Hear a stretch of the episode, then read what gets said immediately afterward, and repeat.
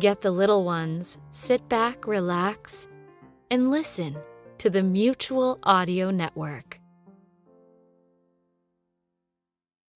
Hey guys, it's Saturday, so it's time for another Saturday Story Circle.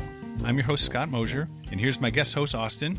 Hello, guys. We got some great shows for you. Let's get right to them. We'll open up with Decoder Ring Theater's Red Panda number 75, City of the Dead. The Badlands of the city have long been a wilderness to which the faint of heart do not travel. Those condemned by circumstance to live within their borders step lively, watch their backs, and take nothing for granted. But now those unlucky citizens are disappearing at an alarming rate, sinking into the night without apparent cause. Can the Red Panda and the Flying Squirrel stem the tide, or is Toronto doomed to become a city of the dead? That sounds like a great show. And we'll follow that up with the radio adventures of Dr. Floyd, number 511, Freshly Squeezed.